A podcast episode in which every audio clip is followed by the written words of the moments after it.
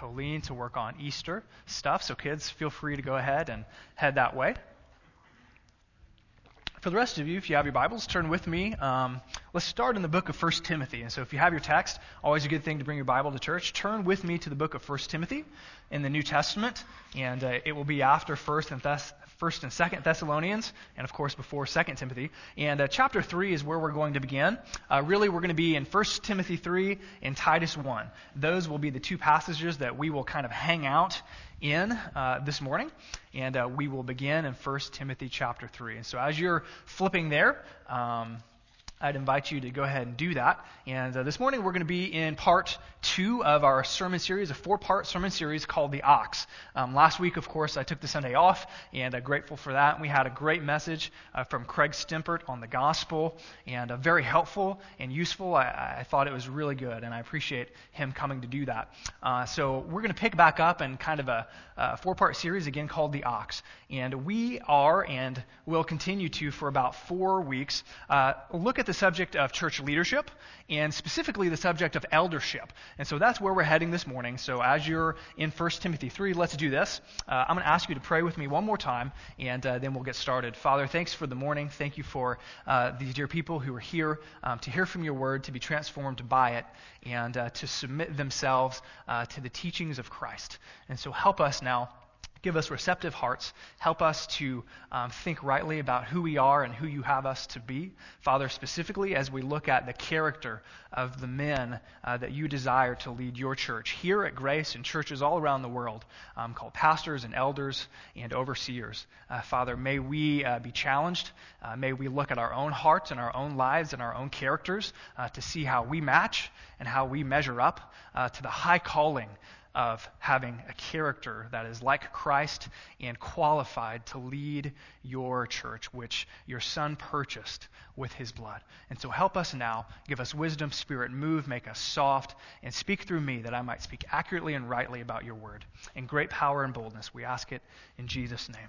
Amen a couple weeks ago, um, before Craig came, we kind of were in part one, and I'm calling this series the Ox uh, because in 1 Timothy, uh, Paul likens elders, pastors, senior leaders in the church to ox. Uh, that is, they plod day by day, hard work, doing the, the work of plodding a spiritual ground. And so I want to do a bit of review. Last week in part one, the ox in his church, we basically tackled the question uh, what is leadership supposed to look like in the church? What is God's design for how the church church is to be led. And so I'm going to ask uh, that we put up the picture at this point. Um, hopefully, this will be a fresh reminder as to where we've been uh, by way of summary. So last week we saw uh, a few things. Number one, we saw that the church is ultimately to be led by what I would call Pastor Jesus. And so you see that Jesus is on the top level. It's his church. He purchased it by his blood. He is uh, legitimately our senior pastor. And so I don't know if I can call myself that because Jesus really is the pastor of the church. He's the senior leader leader, and all other authority and leadership in the church is appointed by him, and, and it's a derived authority. And so we start with Jesus. Um, last week, we then saw that, uh, that Jesus, through the work of the Holy Spirit, in cooperation with current leaders and uh, the body of Christ, uh, that elders are to be appointed. And so we basically saw then that elders are essentially under shepherds. You can say that elders, pastors, overseers, I believe that all of these terms are synonymous in the New Testament and basically talk about this uh, this under shepherd kind of a role, under Pastor Jesus. And so they are the associate pastors, if you will, who derive their authority from Jesus and obedience to Jesus. Uh, thirdly, we see that serving under the elders of the church are to be what the New Testament calls deacons, which simply means a servant. That's literally what the word means, is they are servants. And what I want us to see is that they serve both ways. They basically serve as pastoral assistants. They are to serve as, a, as assistants assistants to both the pastor and to the elders. And so they serve the body of Christ upwards, taking uh, uh, their cues, if you will, from the elders and the pastors. But then they also serve the body downwards. They are servants of the church, doing whatever is necessary in the body of Christ, being very hands on. And so you can see that they are servants. Finally, we saw that uh, underneath the authority of Jesus, of godly, qualified, called elders, of servant, deacons, uh, table waiters are then the members of the church. And so that's kind of what we saw in summary in part one of the ox the ox in his church. Now, just by way of preview as to where we're going this morning, the, uh, the ox part two, the ox and his character, so we can move past that slide. in this morning's talk, basically what we're going to hear is the kind of men, the kind of character traits that the men who are called to be elders, pastors, overseers are supposed to be. So you can go ahead and move off that slide. Um, and so that's what we're going to be examining this morning. What kind of men should lead the church? Uh, in the upcoming weeks, in uh, the ox part three, we're basically going to talk about the elder or the ox and his duties. That is, what are elders supposed to do? What are pastor, elders, overseers functionally in the body of Christ? What are they supposed to do? And then, and then finally, in the ox part four, we're going to talk about the ox and his uh, and his flock. What is the church supposed to do with the elders? How is the church, the body of Christ, supposed to relate to its leadership? So that's, that's where we're going. Today, part two, the ox and his character, we're going to see the kind of character that qualifies a man to be a pastor, an elder, an overseer. Again, all of these are being synonymous. Uh, as I began to think about this idea of those who are under shepherds, under Jesus, leading the church, um, this analogy came to mind. Um, many of you have been parents, and you know what it's like to have children. Uh, Shelly and I have obviously a two year old and one on the way. And so, uh, something that I guess I never really fully understood until I was a parent was the idea of being very picky and of be, being very particular when it comes to who is leading and, uh, and overseeing and babysitting our, our kid. So if you're a parent, I think you understand the idea that you just don't entrust any babysitter to come into your house to watch over your kids. Um, some of us maybe are more particular than, uh, uh, than others or have certain nuances, but I think we would all agree that it's keenly important for us to have trusted babysitters overseeing our kids. And so Shelly and I are particular about that. Um, we want not only the person to know Asher and be familiar with them, but he be uh, familiar with them, but of uttermost importance is that they be trustworthy. that they have godly character. And so, for instance, we as parents wouldn't just let anybody into our homes to watch our kids. We would want them to be moral. We would want them to be trustworthy. We would want them to have proven character. And by contrast, we wouldn't just invite someone into our home who might be some of these things uh, a sexual predator. We wouldn't just welcome them into our home to watch over our kids. If the person has obvious character defects, we wouldn't want them to watch over our children in our home. If they're maybe mentally or emotionally unstable, we wouldn't invite them to watch over our kids. If they didn't have any common sense, we wouldn't invite them to watch over our kids, although they might have a high IQ. If they struggle with some kind of addiction, we may not invite them into our home.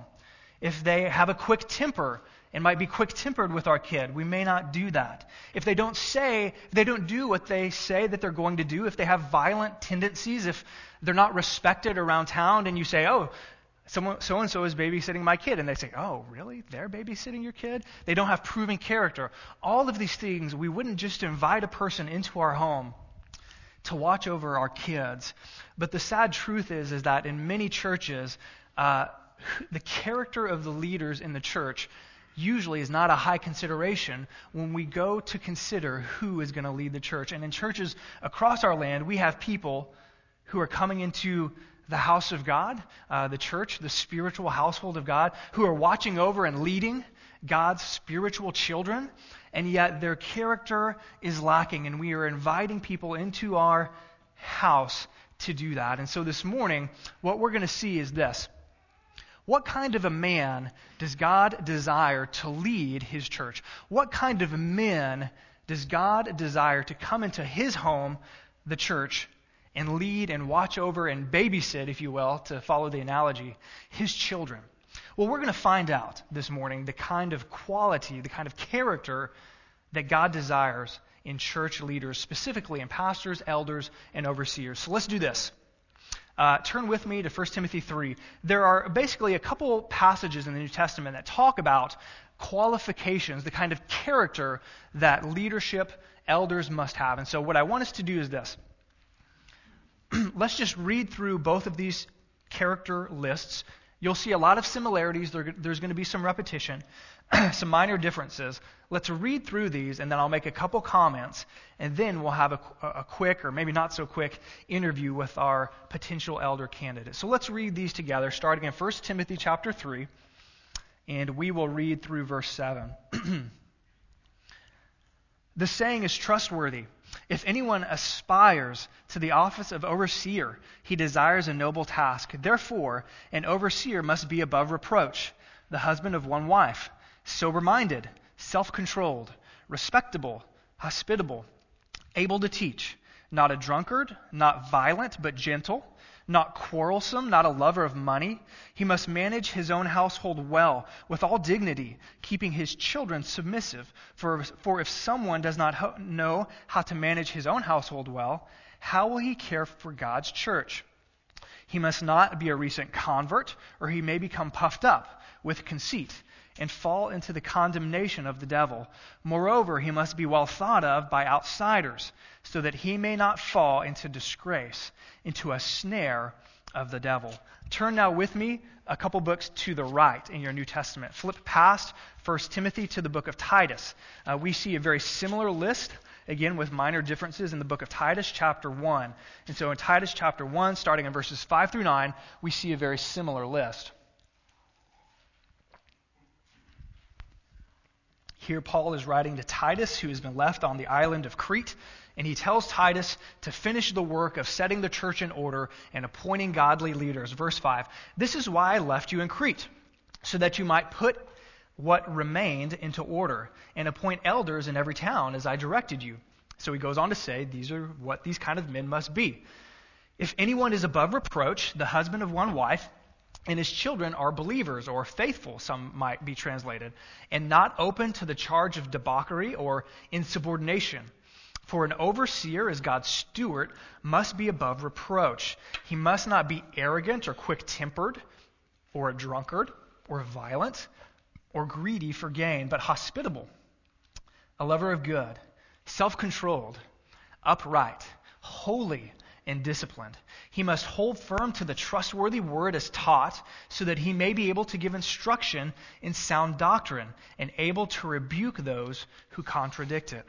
So here is the teaching in the New Testament of the qualifications, the kind of character that qualifies a man to be an elder, pastor, overseer in the church. I want to make a couple comments, and then I'm going to ask Dan and Barb to come up, and we're going to do um, a quick interview with them. But a couple points that I want to make in regarding uh, this list. First of all, what we see here is that the New Testament is basically saying to us is that good elders are first good Christians good elders are first and foremost good Christians, and good Christians make good elders, um, which is surprising because a lot of pastors, and I pray this is not true of me, a lot of pastors aren't good Christians.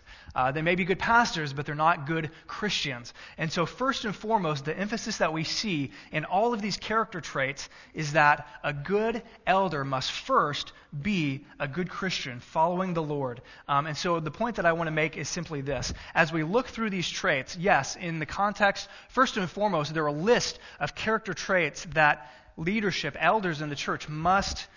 Uh, consistently pursue and exemplify in their lives. But this is not just for us. This is not just for myself or, or Jay or potential elders. This is a list that demonstrates for us. This is a, if this is a, a picture, this is a portrait of what a mature, godly Christian looks like. And so I don't know about you, but if you're a believer in Christ, you want to be like Jesus, you want to be maturing in your faith, and you want to know how you're doing in that well, this is a very good checklist, not just for me, it's a good checklist for you. And so, what I've handed you out, and I really encourage you to do as we go through these qualifications, is pull out your, pa- I don't have mine, pull out your paper, show me that you have it. This is what we're going to do. This is going to be uh, somewhat of a spiritual progress report for you. And so, here's, here's the ground rules. Here's what I want us to do. After our interview, we're going to go through these and we're going to briefly touch on each of them. This is a portrait of what a godly Christian should be. This is what it looks like. This is the character, the consistent character traits of someone who is walking with Jesus. They're not perfect, but they're perfectible. And this is what I want you and I to measure yourself on. I don't know if they did this in the Illinois school districts, but when I was in school, in grade school and in high school growing up in Texas, we would have things called progress reports. Do you guys have progress reports here? Okay, you do. So you know the concept. A progress report is essentially this. It's something that, at least for us, it would be like bet- we would have six weeks, and so it would be like six six weeks. And every essentially then every third week we would get a progress report. So right in the middle of the sem- of the six week time frame, our parents would get a progress report. Now, if you were a kid, I don't know about you, but I, I, I didn't like that. You didn't want your parents to know midway through the, the, the, time period how you were doing. We hated getting progress reports. Oh, it's progress report day. Everyone moans and groans in the schoolyard because they know that their parents are going to get an update as to how they're doing midstream, right? If they're doing bad, if they're struggling in math or science or whatever it is, you're going to know. Well, I want this to be a sort of spiritual progress report for all of us. Let's look at our character in light of the ideal, the highest character calling in the church, the elders, and, and, honestly evaluate yourself. So here's the ground rules. There's no doing it for your spouse. So don't be like, oh, honey, you're bad at that one. Let me mark yours.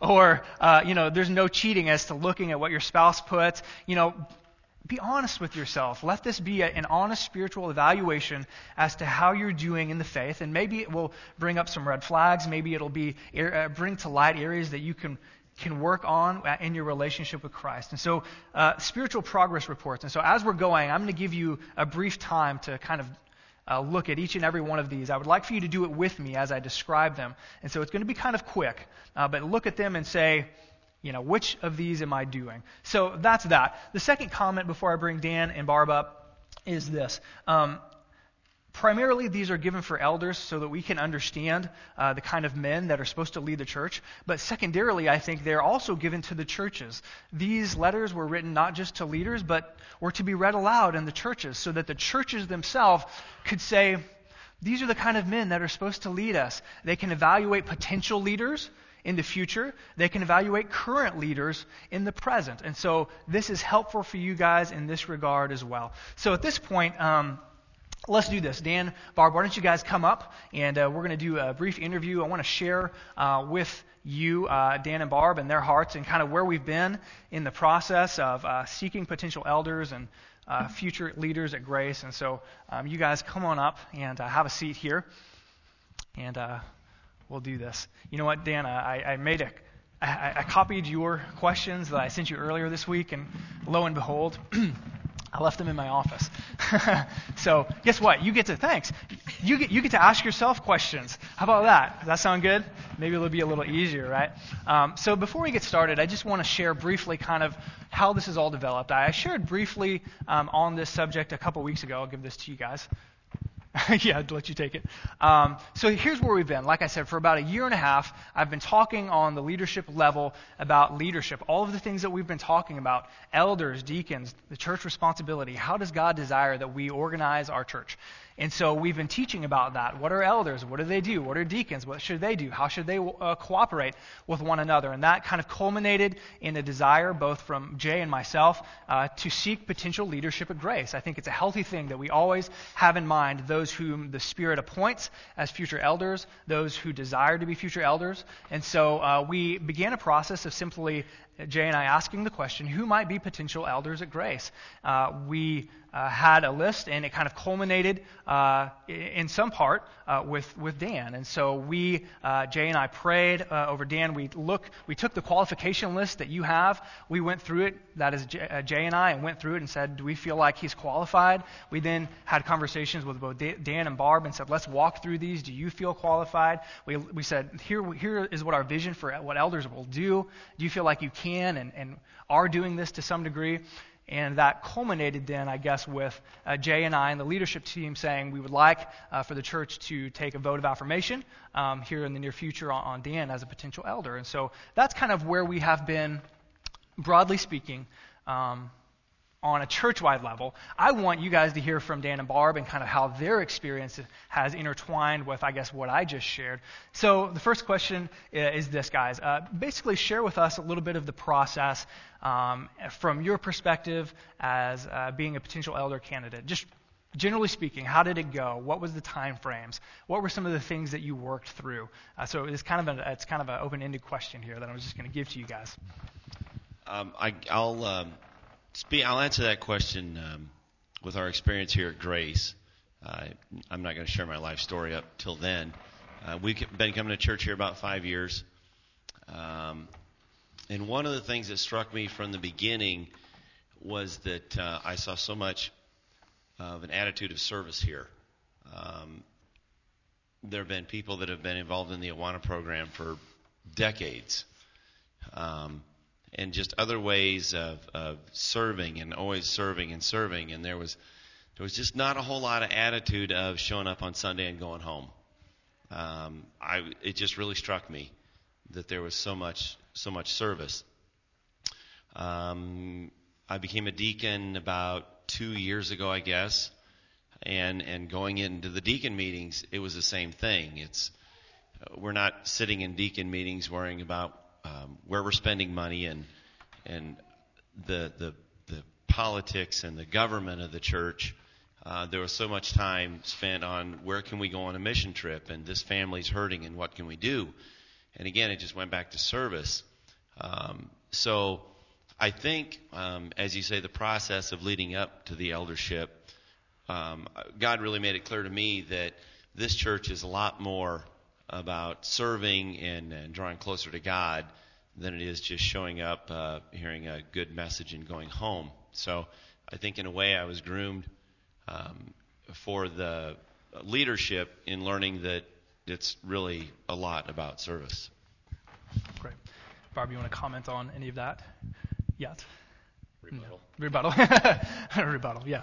Okay, great. Uh, I guess the second question is how's your understanding of eldership kind of grown through this process as we have talked about the idea of eldership together? That's for both of you guys. Uh, the, the, understanding of eldership uh, in the church uh, that I was brought up in, uh, being an elder was just another church office. Um, you got elected, and you uh, served an X many years, and then you were done and you went to a meeting once a month and you uh, tended to the uh, shingles that were missing on the roof and do we need to change the lights in the sanctuary and and things like that and you served and then you were done and um, it it really is a good thing that that Trey and Jay approached um, Barb and I about this over a year, going on a year and a half ago. It's been a while, yeah. It's okay. What's what's this eldership thing? And the thing that really struck me and still makes me nervous is that, oh, this is permanent. Um, if you become an elder of this church, as long as you're breathing, you're going to be an elder of this church. You don't just serve a few years and leave. And I'm still nervous about that because it's just so foreign to what I was brought up with. And we might like resuscitate if we have yeah. to, you know, bring in the jumpers or something. right. So the whole idea of eldership in at Grace is different than how I was brought up, um, and it's obviously very biblical, as as Trey is well taught here. But it has taken over a year for me to kind of get comfortable. I'll say more comfortable with the idea of of being a spiritual. Um, I even hesitate to say leader. I guess that's what it is. Um, someone in that position that's going to stay there that has the confidence and the trust of the congregation and other leadership for a long, long time. So my understanding of eldership has changed from what I used to think. I think the way it's done here is right and biblical, and and that's a good thing. Um, it's it makes me a little nervous at times. Again, I'll give you no rebut. Okay. I'm going to get something out of you here in a second. I, I just know it. Sorry, I'm just kidding. okay, third question here. Uh, how, Dan, I guess specifically for you, but Barb, your input in this as well. As well. How did you go about, uh, number one, discerning the Spirit's call for you to be an eldership? One of the things that we're going to talk about in a couple weeks is that, um, according to Acts 20, Paul says that the Holy Spirit is the one who appoints elders in the church. And so there is a divine initiative for leadership in the church. That being said, one of the things we just read in 1 Timothy 3 is that, there, that a man must desire the office of, an, of, of, of eldership. And so it's this, this balance of God appointing and then a man desiring this role, not out of obligation. And so, how has that, how have you, go, how have you gone about discerning both the Spirit's call and your personal desire to be an elder? Uh, I guess that's the question. I'll give you back your notes. Um, I'm going to hand Barb the mic here and uh, let her talk just briefly. briefly. Um, okay, so here's our story. Um, when when Dan and I first met 25 years ago, um, he told me that he was either going to be a dairy farmer or a Lutheran pastor. And as a good little Catholic girl, um, meeting a, a, a potential date, I'm like, well, at least he loves Jesus. You know, that's a good thing. Um, it was kind of scary um, getting into a relationship with with uh, a man who was so devoutly Lutheran um, because our backgrounds were different. But he, you know, those were his options, either a dairy farm or a pastor. And I knew that he had a dairy farm to go home to, and that was that was a done deal. You know, he got his degree, he went back home, he started milking cows. Cool. Um, that's where we're going. We got married, and that was never discussed again. He was going to be a dairy farmer.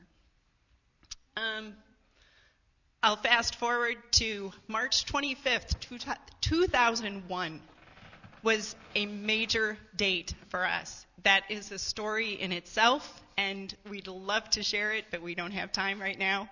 You can ask us about it. Um, Dan, God had taken the dairy farm away, and that was no longer our future.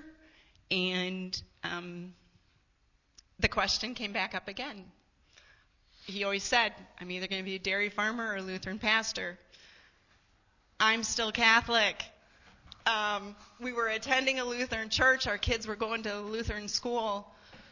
And he put an ultimatum to the Lord and said, I need direction. We're at a, at a crossroads. Tell me which way you want me to go. Ultimately, God did not give us an answer.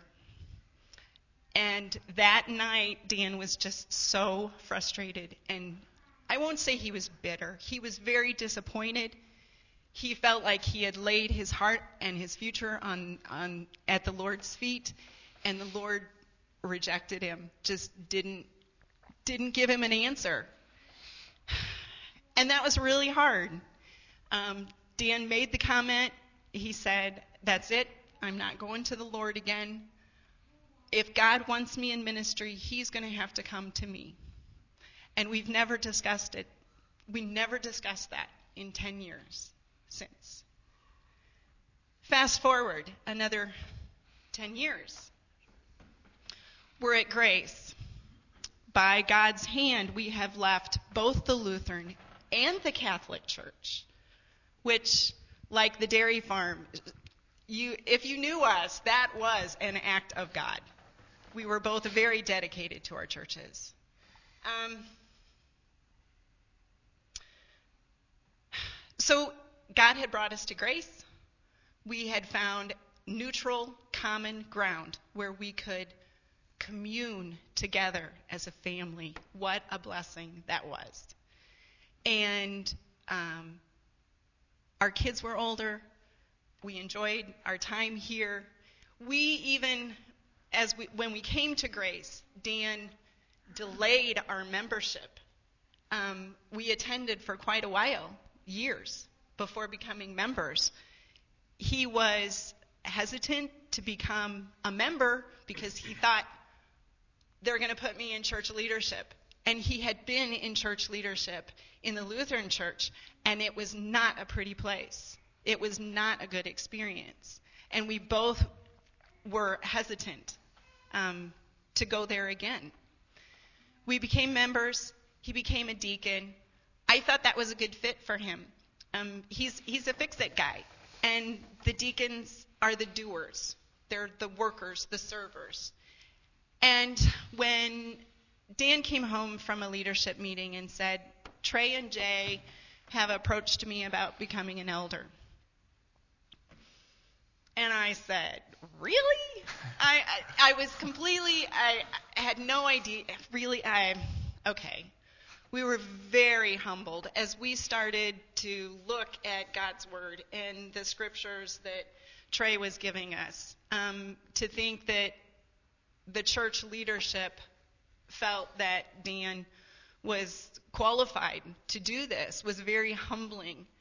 Um, but as Dan said, it was kind of scary. This is this is a different elder than we are used to. We've never um, been in a church that had this kind of leadership, and um, it was just scary. So finally, in the second, third meeting that I'm having with, we had with Trey, Trey used the word elder and pastor synonymously. And when he did that, this light bulb went on.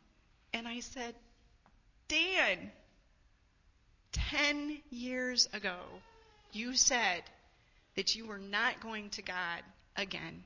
If he wanted you in ministry, that he had to come to you. And I said, These guys have come to you. And I think Dan's desire, Dan's calling has has been there since you know 25 years plus that I've known him. He's it's it's always been a part of his heart, but our circumstances and our situation it it wasn't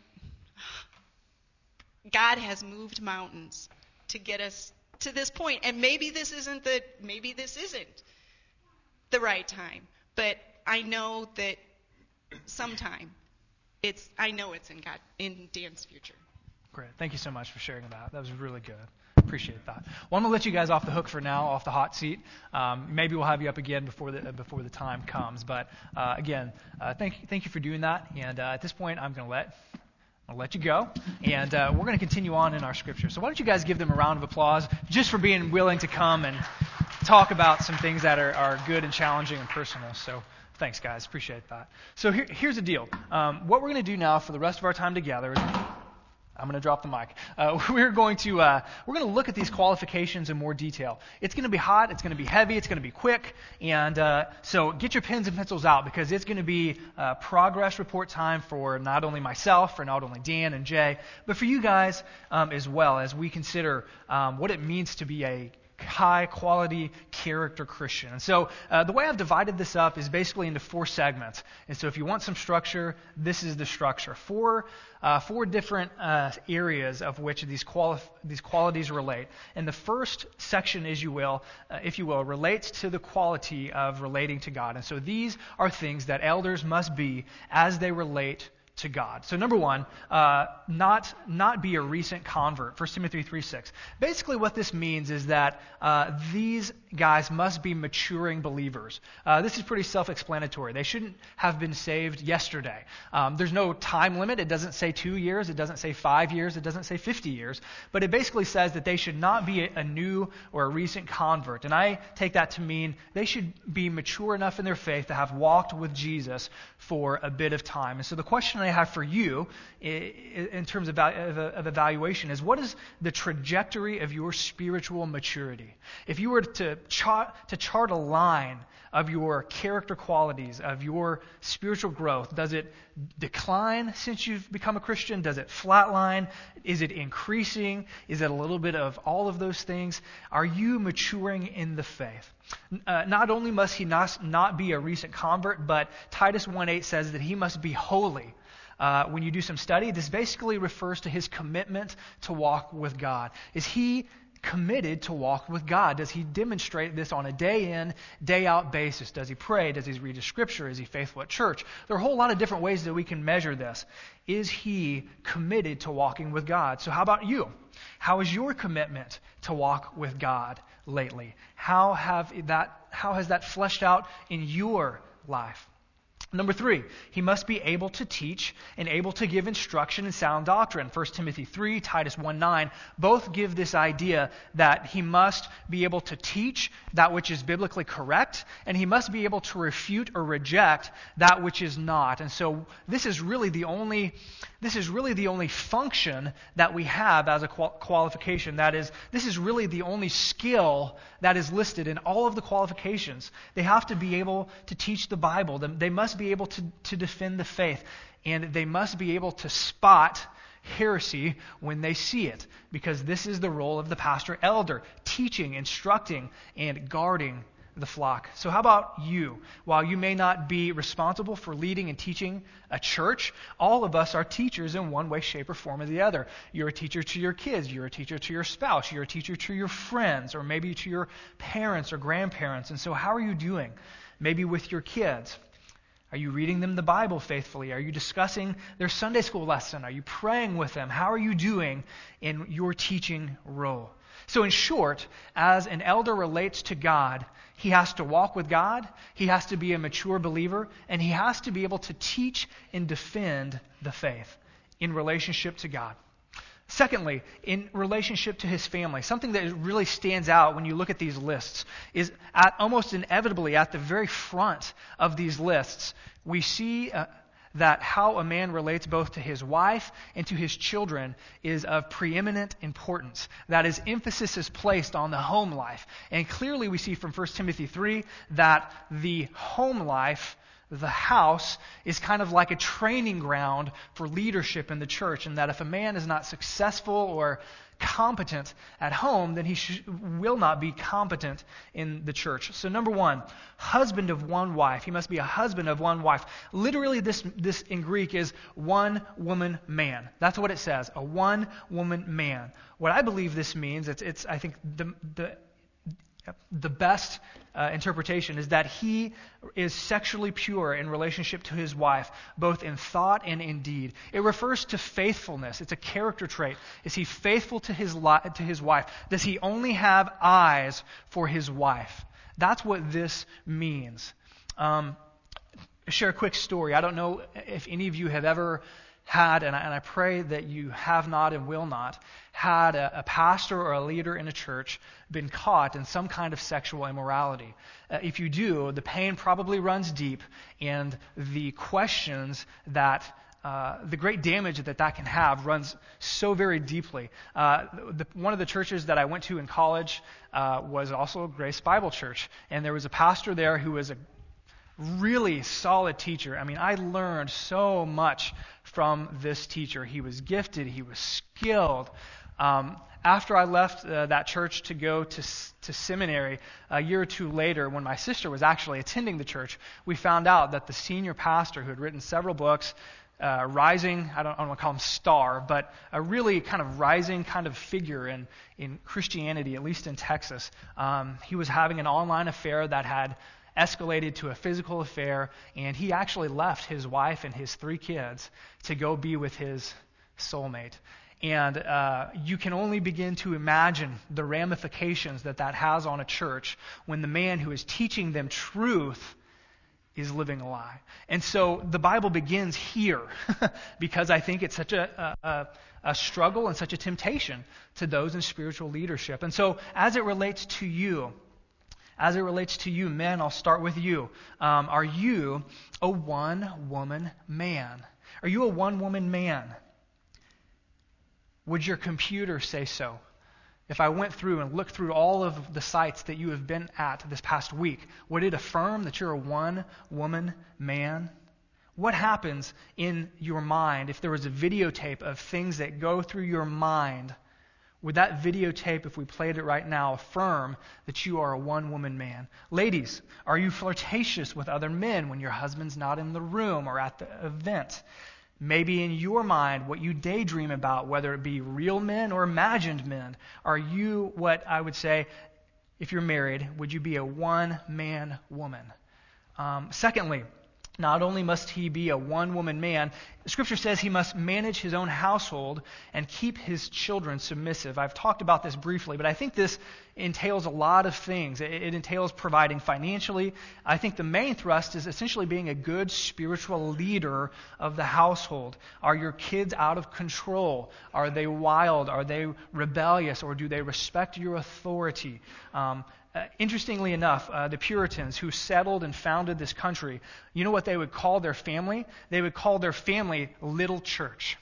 They would call their family unit a little church. You know why? Because they recognized that any spiritual development and leadership from the male begins in the house, and then it infiltrates his ministry in the church. And so this must be true of pastor, elders, leaders. Uh, they, manage, they manage their own household well, keeping their children submissive. So, how, men, I'll ask you specifically on this how are you doing with that? I think as men, our great temptation is to let our wives do these things. I think our temptation is to be spiritual wimps, to not lead spiritually, to let her pray, to let her initiate, to let her take the kids to church, to let her read her Bible, to let her initiate the study, to let her deal with disciplining the kids and teaching and training the kids about the Bible and spiritual things. Are they learning that, men? From you.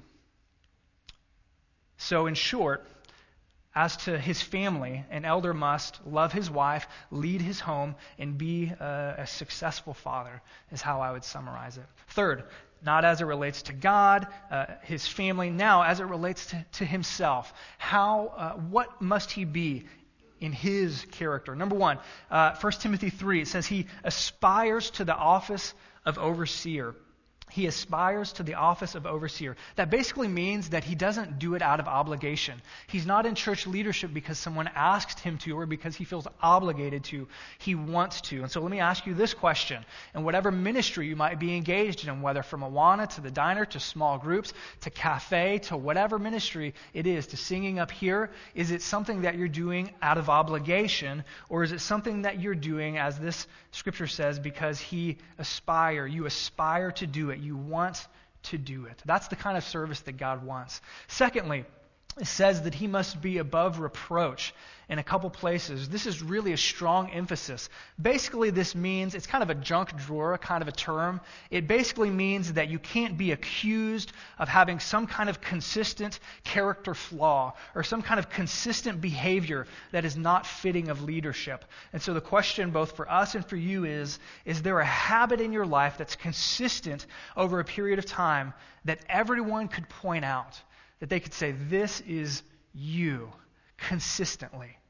They can accuse you of something. Number three, sober minded. 1 Timothy 3 2. It says that he must be sober minded. That basically refers to his, his mental life. It basically means that he's not rash and that he's mentally stable. He's mentally stable. And so, um, we don't want mentally unstable people leading the church, is basically what that means. So, what about you? Would people say that you are impulsive, moody, inconsistent maybe in your behaviors, mentally not together. This is the idea of sober mindedness. Number four, self controlled. Self controlled. Similar, but it essentially means that he has good judgment and has common sense, is wise, if you will. He's self controlled in these areas of his life. And so the question that should be asked of us and you is uh, do people come to you for advice? Would they come to you asking your opinion because they trust your judgment on issues? Do they consider you wise? Fifth, it says he must not be a drunkard, which simply means he must not be getting drunk. That's all that that means. Uh, by implication, it may uh, have the idea that there shouldn't be any addictions in his life that control his behavior. There shouldn't be anything outside that is affecting his behavior. Uh, but here, contextually, he must not get drunk. And so, questions that I would pose to you and to me and to us do you depend on things to cope? Maybe it's alcohol. We depend on that to cope. Maybe it's pornography. Maybe it's food. We depend on that to cope. Maybe it's gambling or shopping or even workaholism. there are a million things uh, that we can depend on to cope.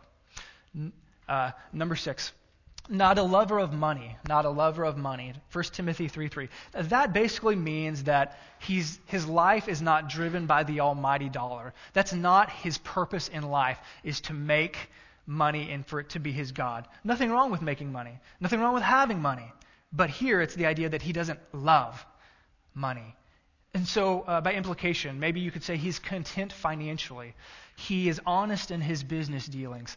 Money is not the driving force of his life, having more and more. So, what about you? Do you consistently complain about your salary? Are you comparing yourself to others, always wanting to go one step higher up the materialism scale? Number seven, lastly here, it says he must not be quick tempered. Titus 1 7. That basically means that he doesn't have a consistent short fuse, that it's not going off all the time consistently. And so um, that means for us and for you, uh, do you find yourself talking before you think? Do we find ourselves reacting instead of responding? Are we easily irritated or angered on a consistent basis so that our normal response is patience instead of blowing up. Ran ac- across a story um, about a pastor, and he was uh, riding down the street in his in his bicycle, just taking a leisurely stroll. And he's riding down the street, and he happens to come upon a little boy who's sitting in a lawn chair, and there's a lawnmower next to him, and it says for sale. And so this intrigued the pastor. He had been wanting to get a new mower, and he thought this would be a good idea. And so he stopped and he talked to the little boy, and he said, You know, I need Uh, I've been looking for a, a, a, a lawnmower. Is, is, you know, how much do you want for that? And he said, well, really, I just want to get enough money out of this old lawnmower to get a new bike. And so the, the pastor thought a bit and he said, how about we just swap? Even trade. I'll give you my bike and I'll take your lawnmower. And the boy smiled and he said, it's a deal. And so they swapped, and he started to get on the bike and ride around. And, and the pastor uh, leaned over and started to, you know, start it up to check it out. And he pulled it once, and it wouldn't work. And he pulled it twice, and it wouldn't work. And he pulled it a third time, and it wouldn't work. And so he, he went back to the boy and stopped him on his bike. And he said, You know, I'm, I'm having trouble starting this lawnmower up. I just can't get it to start. And the little boy said, Well, my dad says that if you want to start it, you have to cuss. That's what you have to do. Cussing will start it. and the pastor said, Well, son, I'm a, I'm, a, I'm, a, I'm, a, I'm a Christian, and I'm a pastor, and I've, I, I really have been such a Christian for so long that I don't even remember how to cuss, which was probably a lie. But uh, he, he, told the little boy that I just don't remember how to cuss. I'm, I'm a pastor. To which the little boy responded, Well, um, try, try it a few more times. I think you'll remember. um, you know, here we see that uh, leaders in the church must not be quick tempered. So, uh, as, as he relates to himself, in short, he's mentally stable, he's emotionally stable, and you could say he's free from uh, the addiction of alcohol, if not other things. And so, uh, number four, the last kind of list here. You guys keeping up with me, by the way, on this? Doing your check marks? Okay, I hope I'm not going too fast. Finally, as it relates to other people. Number one, he must be hospitable. Oftentimes, we think that this means that uh, you must have other Christians in your home. That's fellowship, and that's true of a pastor. That's an important thing. But literally, it means a lover of strangers. That's what this means. Uh, so, pastor elders must love strangers, talking probably about unbelievers. And so, does he have unbelievers in his life, in his home, in his office, in his rec league? Is he interacting? Is he hospitable towards those who are not in the faith? What about you? Are you hospitable to those who are not in the faith? When was the last time that you had an unbeliever in your home for dinner or for coffee? Uh, when was the last time that you had maybe a neighbor over who didn't know the Lord? Are you hospitable? Number two, respectable. 1 Timothy 3 2 must be respectable.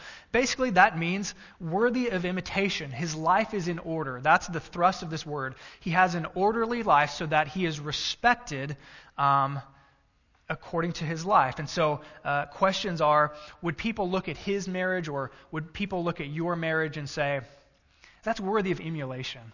I would like to have a marriage like theirs. Maybe how you handle money. Would they say, I would like to learn how to be financially responsible from this man or this woman? Respectable, worthy of Im- imitation. Number three, not arrogant.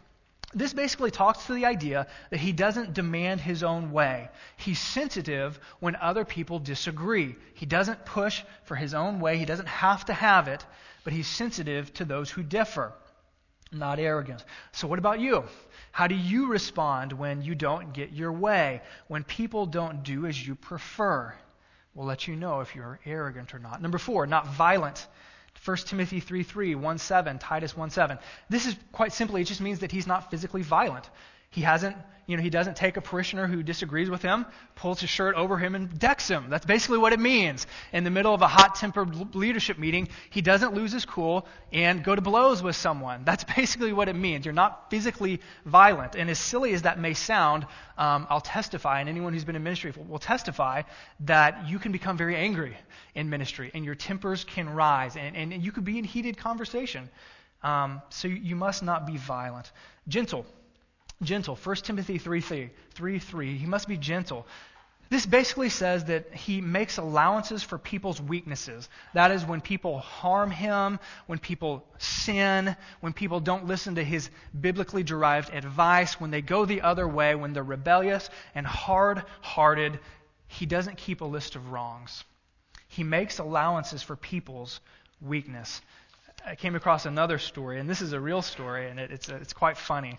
Um, but the story goes something like this There was a, a man who was a pastor, and he was in a church, and there had been quite a bit of contention in the church. There had been back and forth, there had been accusations, and he had gotten the past several weeks these anonymous letters in the mail. Gotta love getting those. Letters saying, You've done this wrong, you've done that wrong, uh, signed no one. And so he had gotten these letters, and uh, so he went to the mailbox one day and he picked, you know, picked up his mail and he saw that there was another letter that seemed to be anonymous and he opened it up and instead of having a long-winded list of this is why you're wrong, uh, it simply had one word written large in this letter and it said fool.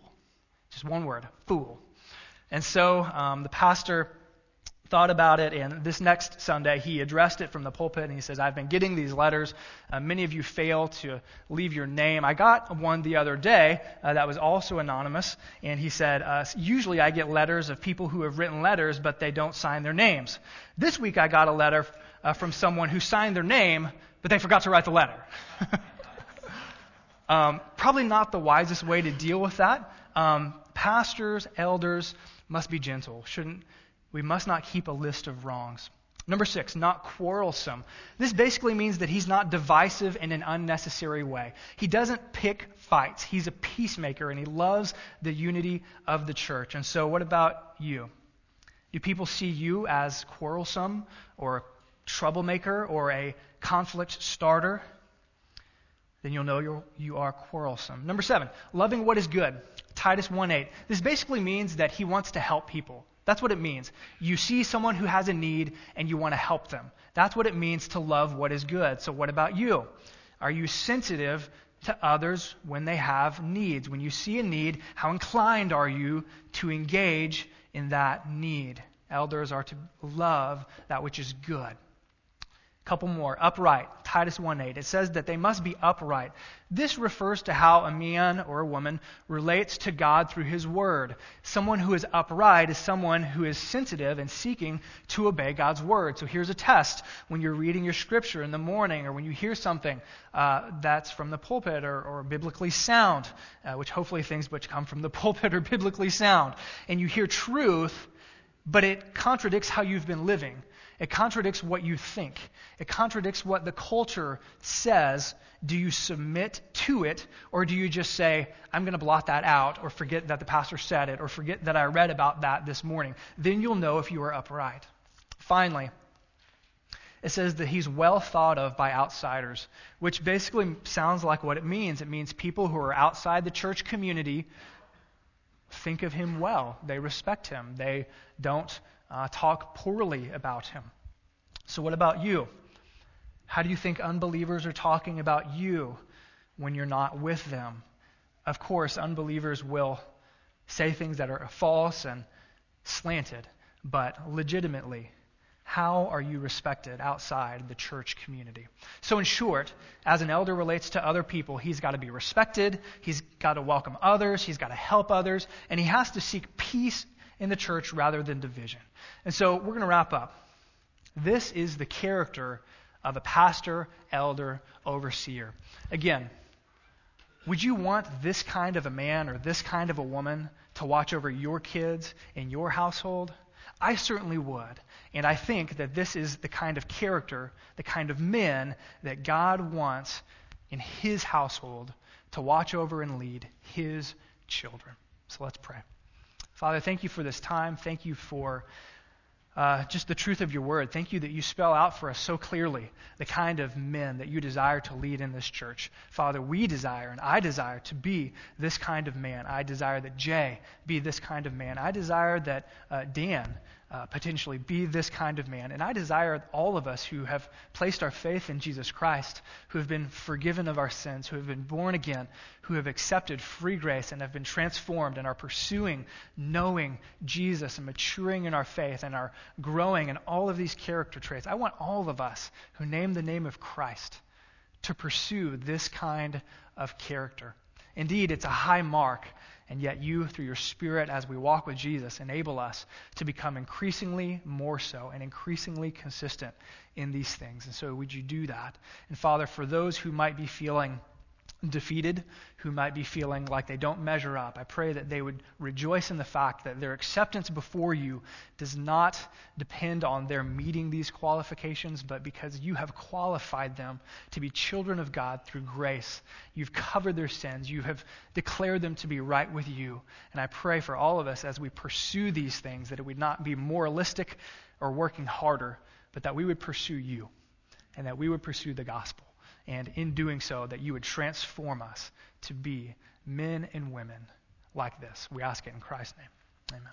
Guys, thanks for being here. Invite you to the potluck. If you brought something, great. If you didn't, come along. See you next Sunday.